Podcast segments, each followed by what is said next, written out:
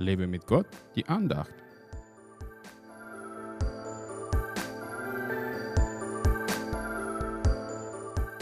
Ich preise den Herrn, der mich beraten hat. Selbst des Nachts unterweisen mich meine Nieren. Psalm 16, Vers 7.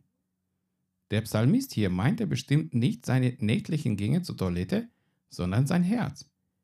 Denn die Nieren gelten als Innerstes des Menschen und als Sitz seines Gewissens. In der Nacht hat man meistens Ruhe vom alltäglichen Wirrwarr und kann so in der Stille vor dem Einschlafen über alles nachdenken. Meine besten Gedichte, die ich geschrieben habe, sind in der Nacht entstanden. Aber auch die schönsten Ideen kamen mir meistens nachts in den Sinn. Aber egal zu welcher Tageszeit, Jesus will uns immer beraten und uns positiv beeinflussen. Er gibt uns keine schlechten Gedanken, aber er kann uns ermahnen, wenn wir falsch liegen oder falsche Gedanken zulassen. Wir leben heute in einer Zeit, in der wir mit vielen Informationen überflutet werden und wenn unser Gehirn sie alle noch verarbeiten müsste, könnte man leicht verrückt werden.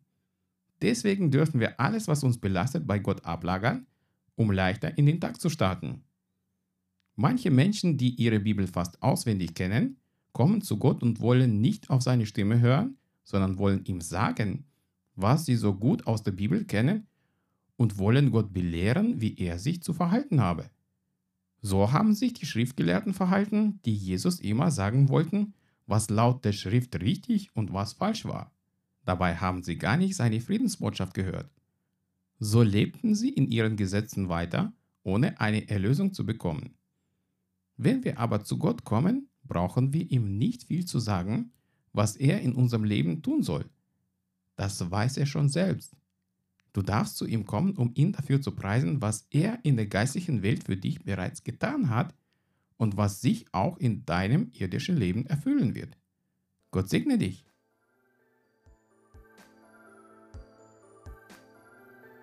Hat dich diese Andacht ermutigt? Dann teile sie unbedingt weiter damit auch die anderen ermutigt und gestärkt werden können. Brauchst du noch mehr Ermutigung? Dann abonniere meinen Blog www.werglaubtersieg.de. Werde auch ein Teil meiner virtuellen Gemeinde und registriere dich unter www.einfachkirche.de. Ich freue mich auf dich.